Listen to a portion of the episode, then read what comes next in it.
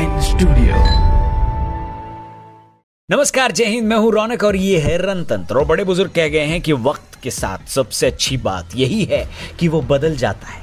यानी ये जो लीड्स टेस्ट में मिली हार हमें कांटों की तरह चुभ रही है, हो सकता है ओवल के बाद फूलों में बदल जाए और आप वापस खुशी से फूले न समाए। वैसे खुशी से याद आया कि ओवल टेस्ट से पहले आपका भाई आपकी खुशी और हँसी की ज़िम्मेदारी ले रहा है और आपके लिए लेकर आ रहा है। तेरा जवाब नहीं। तेरा तेरा जवाब नहीं।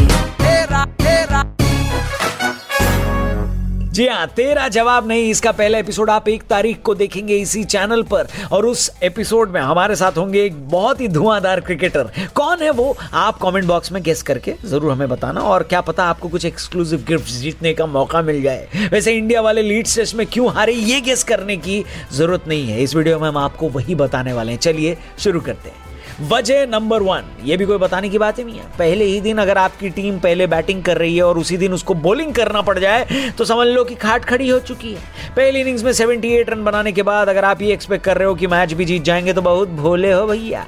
थोड़ा दुनिया देखो और समझो, वरना तुमसे ना हो पाएगा। इनफैक्ट इंग्लैंड के प्लेयर्स पहली इनिंग में 400 से ज़्यादा का स्कोर इसलिए लगा पाए क्योंकि उन पर प्रेशर नहीं था। अगर हमारे बल्लेबाज 250 300 कर देते तो इंग्लैंडियों के लिए दोबारा क्विट इंडिया मूवमेंट हो जाता। लेकिन अठहत्तर पर ऑल आउट देखकर उनके बल्लेबाज शेर से सवा शेर हो गए। कई एक्सपर्ट्स तो विराट कोहली के टॉस जीतकर पहले बैटिंग करने वाले डिसीज़न की भी आलोचना कर रहे हैं। लेकिन मेरा ऐसा मानना नहीं है। देखिए, एक तो पिछले ही मैच में हमने इंग्लैंड को चौथी इनिंग में ऑल आउट करके मैच जीता था। इसके अलावा विराट भाई पर हमें वैसे ज़्यादा हार्श नहीं होना चाहिए। क्यों? क्योंकि एक तो भाई को टॉस जीतने की आदत है नहीं।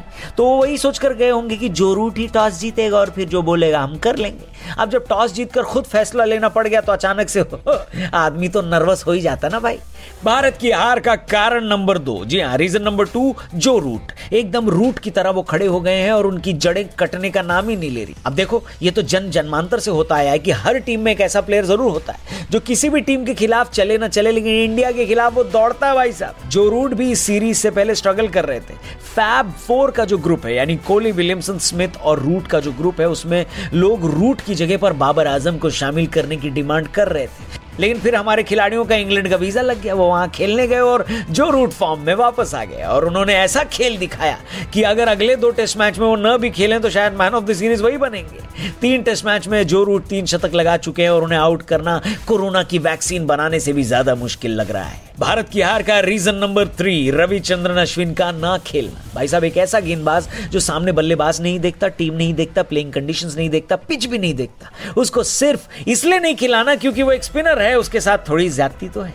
अश्विन ने टेस्ट सीरीज़ शुरू होने से पहले सरे के साथ मैच खेलते हुए एक पारी में छह विकेट झटके थे। उस मैच में भी आसमान पर बादल और पिच पर घास थी, लेकिन अश्विन ने फास्ट बॉलिंग कंडीशन होने के बावजूद किसी को घास नहीं डाली और सरे को उस मैच में बचाया। फ़िलहाल जिस तरीके की हमारे बल्लेबाजों की फॉर्म है, वो बल्लेबाजी भी कई खिलाड़ियों से बेहतर कर लेंगे। ऐसे में उन्हें न खिलाना भारी पड़ गया गुरु। लेकिन परसों हुई अपनी प्रेस कॉन्फ्रेंस में विराट कोहली ने क्लियर किया था कि सब खिलाड़ी पाँच टेस्ट मैच एक साथ नहीं खेल सकते।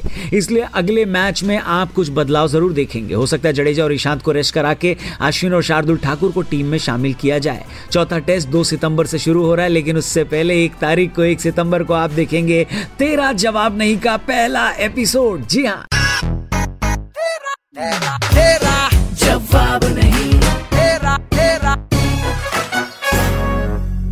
बाकी हमारा ये एपिसोड आपको कैसा लगा रिव्यू ज़रूर शेयर करना एप्पल पॉडकास्ट पर और सब्सक्राइब करना इस शो को ऑन एप्पल पॉडकास्ट स्पॉटिफाई और any other platform you use to tune into podcast अपना ख्याल रखें, जल्दी मिलते हैं। जय हिंद।